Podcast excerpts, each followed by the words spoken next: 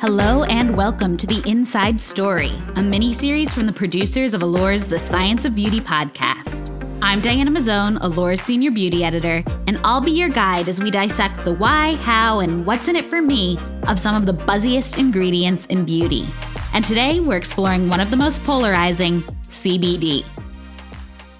Suddenly, it was in lip balm, mascara, and even lube. Celebrities like Martha Stewart and Kristen Bell became so obsessed with it, they created their own lines. The recent boom in cannabidiol, also known as CBD, has been called the gold rush of our generation. Like a gift from the heavens sent down to marketers everywhere, CBD descended at the intersection of wellness and intrigue. Everybody wanted in on the feel good benefits, but was it even legal? It's a valid question because cannabidiol is, in fact, derived from the cannabis sativa plant. However, when CBD is derived from hemp plants, which are a specific variety of cannabis sativa, it's legal federally. And like the hemp it comes from, CBD won't get you high. When extracted correctly, CBD contains little to no THC, the psychoactive compound found in cannabis that can make you feel relaxed, a little giggly, and maybe ready for a snack. In fact, if a CBD serum or lotion or lip gloss contains more than just 0.3% THC, which, by the way, stands for delta 9 tetrahydrocannabinol, it's considered psychoactive.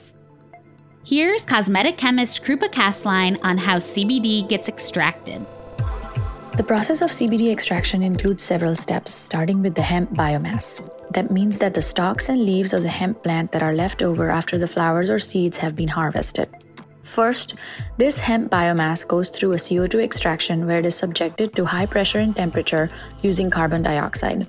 This produces crude oil, which then undergoes decarboxylation or removal of a carboxyl group to obtain full spectrum hemp extract. This extract contains around 50 to 60% CBD and about 3% THC. This full spectrum extract then goes through another CO2 extraction which increases the CBD content to about 80% and removes the THC. This is called a broad spectrum hemp extract. When it's ingested, some early research has shown that CBD can help calm anxieties, alleviate migraines, and ease insomnia. It's often found in the form of tinctures that can be applied under the tongue or in capsules or gummy bears. There's also anecdotal evidence that, applied topically, CBD can help relieve pain, which is why it's often found in body lotions that claim to soothe sore muscles. And some dermatologists say CBD is anti inflammatory, which is why there could be some value in CBD infused skincare products to treat conditions like eczema and acne, which can be associated with inflammation. But like we said, CBD is popping up in way more than just anti redness serums and muscle soothers. Is there any point to, say, a CBD infused eyebrow gel or dry shampoo? And yes, both of those things actually exist. Unless your eyebrows are inexplicably inflamed, Koestline says there's no cosmetic benefit. If you're an avid Allure reader, you already know we love citing stats from clinical studies and quoting scholarly articles. And you may have noticed we've been talking about CBD in uncharacteristically vague terms. That's because, as of this moment, most of the research on CBD is preclinical, meaning it has not been conducted through controlled studies. And CBD is not approved or regulated by the FDA, except for one prescription medication to treat severe forms of epilepsy. But it's worth noting that last July, the FDA released a draft of guidance for clinical research of cannabis and cannabis derived compounds, like CBD, so stay tuned. In the meantime, what we do know is that not all CBD is the same. Any reputable CBD product should have a certificate of analysis done by a third party lab. Check out the back and side of its packaging to find the batch number, then go to the brand site and look for a COA report, which will detail the THC levels. Remember, you're looking for anything under 0.3%. The report should also contain information on the presence of heavy metals, pesticides, and microbials, which are related to bacteria. What you want to see there are the letters ND, as in not detected. You'll also want to keep an eye out for the words broad or full spectrum. Here's Koestline on why. Studies indicate that terpenes and other compounds present in hemp extract enhance the effect of CBD, which is also known as an entourage effect. So you don't want to ignore the rest of the plant.